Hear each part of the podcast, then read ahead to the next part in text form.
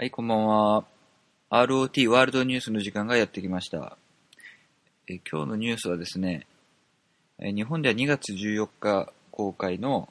1917命をかけた伝令っていう映画を見てきた話をします。あの、まあ、知ってる人も多いと思うんですけど、えっと、もともと1917っていう作品はですね、えっと、今年の、まあ、賞レースを席巻してまして、えっと、アカデミー賞もまあ大本命だったんですけど、まあ、えー作品賞と監督賞という、まあ、主要な部門は、パラサイトが取って、えっと、まあ、1917も、確か3部門ぐらい撮影賞とか取ってます。そういう、まあ、映画で。で、なんかもし、あの、もしアカデミー賞取ってたらもう、もう完璧な公開のタイミングだったんですよ、もう。2日後とか3日後とかに公開なんで。でもちょっと撮れなかったんで、ちょっとその、まあね、パラサイトがそのヒットするのはすごい、僕も2回見に行きましたし、いいことだと思うんですけど、まあちょっとタイミング的には、まああれなんですけど、でも絶対これはもう映画館で見た方がいい映画でした。で、まあ、えっと、売りになってるのが、一番売りになってるのが、え一応全編ワンカット。ワンカットでもまあ、まあ簡単にはずっと動画回してる感じですよね。それで撮ってるっていうのがまあ話題になってて、あの、昔例えばなんかビクトリアっていう映画もあったんですけど、それは本当に、確かに夜中ぐらいから撮影してて、なんか最後は朝で終わってたかな、確か。そういう映画も、本当に、本当に回してる、ワンカットで回してるっていう映画もあるんですけど、まあ、この1917は、えっと、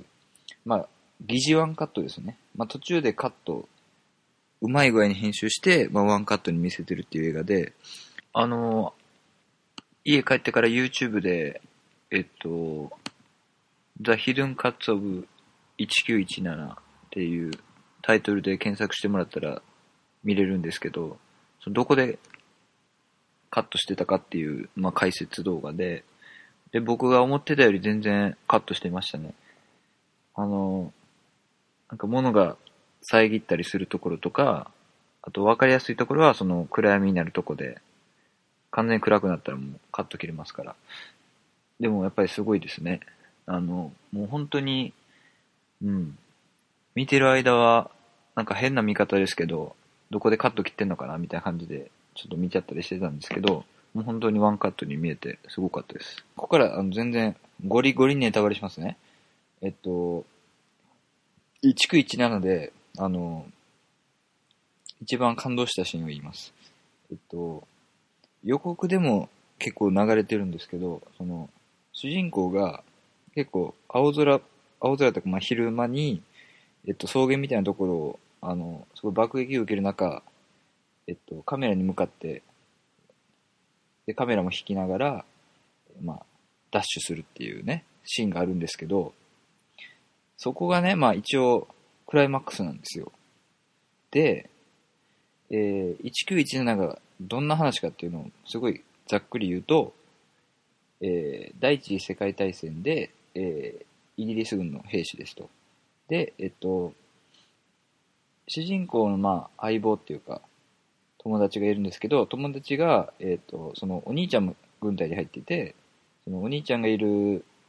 えー戦線に、えー攻撃中止命令を出してこいと。で、あの、実はドイツが撤退してて、そこをまあ、追いかけていって攻撃するような形なんですけど、まあ、実はそれが罠で、えーもしそのまま攻撃してし攻撃してしまうと、まあ、1600人の命が、兵士の命がね、えーまあ、亡くなってしまうので、えーそれを伝えに行けと、攻撃は中止だと、いうことを将軍から言われるんですね。あの、コリン・ファースがやってますけど、それをまあ二人で伝えに行くっていう感じで、主人公は最初巻き込まれる感じなんですよ。その、誰かお前もう一人指名しろよって言われて、まあ、近くにいた主人公が指名されて、そしたらもう、とんでもない目に遭うわけですよね。うん。まあ、当たり前ですけど戦争中ですから。で、まあ、命からがら、えーその、友達のお兄ちゃんがいる前線まで、えー伝令を伝えに行くと。まさに命をかけて伝えていくっていう映画なんですけど、でね、あのー最後、そのクライマックスで、えー走るシーンがあるんですけど、もうそこがね、もう本当に、映ってることは本当ただ走ってる、走ってるだけというか、まあ爆撃から逃げてるだけなんですけど、もうそこがね、本当に、まあ、ただ走ってるだけでもこんなに、まあ、感動とも違うんですけど、その感情が動かされるというか、すごい、もう、なんか込み上げてくる、胸に迫るシーンになっていて、やっぱりね、あの、なんでもない動作、例えば、うん、走るとかね、歩くとか、もう本当日常でもやってるような動作を、それを映画で見せた時に感動するっていうのが一番、まあ、すごいと思うんですけど、1917はまあそういう、そこが一番感動的なシーンでしたね。で、まあなんで感動するかっていうのを、まあ思ったんですけど、その、本当に最後の最後その、えー、体、えっ、とね、体調まで伝えに行くという時に、えっと、最後はね、結構その、残壕の中を進んでいくんで、結構その人がね、すごい、なんていうんだろう、まあ、めちゃくちゃ行列が並んでる感じですよ、その、だから、隊長のとこまでたどり着く前に、もう攻撃しちゃうっていうぐらいのタイミングになってて、それで、えっともう、普通に進んでたらもう間に合わないと。で、めっちゃネタバレしますよ。めっちゃネタバレしますけど、その友達も途中で死んじゃうんですよ。で、まあ、そういういろんな思いがありつつ、もう自分が行かないともう1600人の命がもうなくなっちゃうし、その友達の思いもあれだしっていう、まあすごい。で、まあ実はもう一つ主人公が抱えている思いっていうのは、まあ最後に明かされるんですけど、そういうね、葛藤を、その主人公がその走る前に一回立ち止まるんですよ。それでどうしようかなって思うとこがあって、そこが、そのまあ、迷ってるというか葛藤があるシーンがあってからのそのもう完全にもう、まあ、自分で球当たりに行くようなもんですよ。その草原に草原っていうかその戦場に出てこう走あの地下まあ兵士をそのショートカットできるけどその、まあ、完全に自殺行為みたいな感じで出てそれででも走ってそのなんとか届けに行くっていうね。そうで、その走る前に、その、ちゃんと葛藤、主人公が葛藤してる顔とかを映してるから、そこはやっぱね、感動するんだなって思いましたね。あとはですね、その、まあ、本当に体験型なんで、まあ、これは映画館に見ていただくしかないんですけど、あとはね、その、撮影、そのアカデミー撮影賞を取りましたけど、その撮影監督がロジャー・ディーキンスっていう、まあ、めちゃめちゃ有名なすごい人で、でね、もう、本当に、もう、戦争映画なのにめちゃめちゃ美しいというか、もう幻想的なシーンが途中で夜のシーンであって、もう、ね、もうう、まあ、うっとりするというか、本当に綺麗なシーン、綺麗っていうかね、もう、普通戦争映画だともう本当に悲惨な感じでもう、ぐちゃぐちゃじゃないですか、もう、もう本当に嫌だっていうぐらいので、もちろんそういうシーンもあるんですけど、もう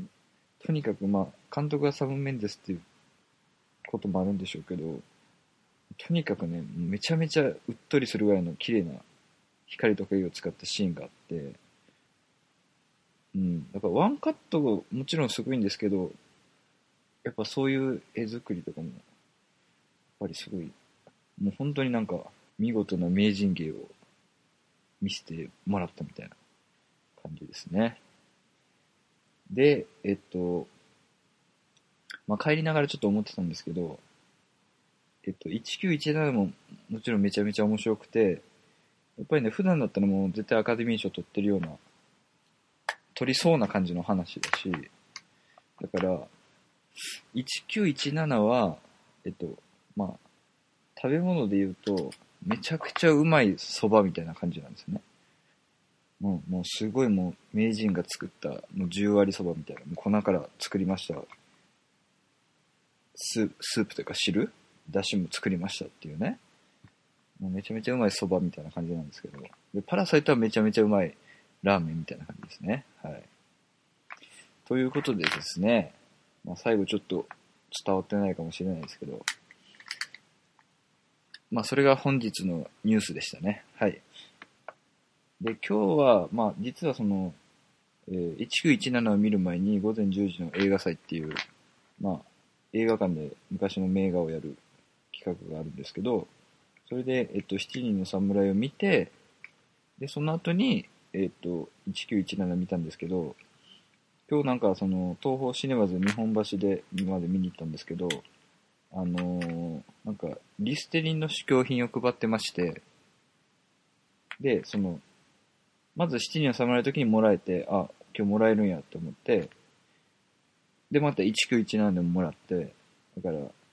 リステリン2本もらいました。はい。っていう、ほのぼのとしたニュースで今日は終わりたいと思います。それではまたお会いしましょう。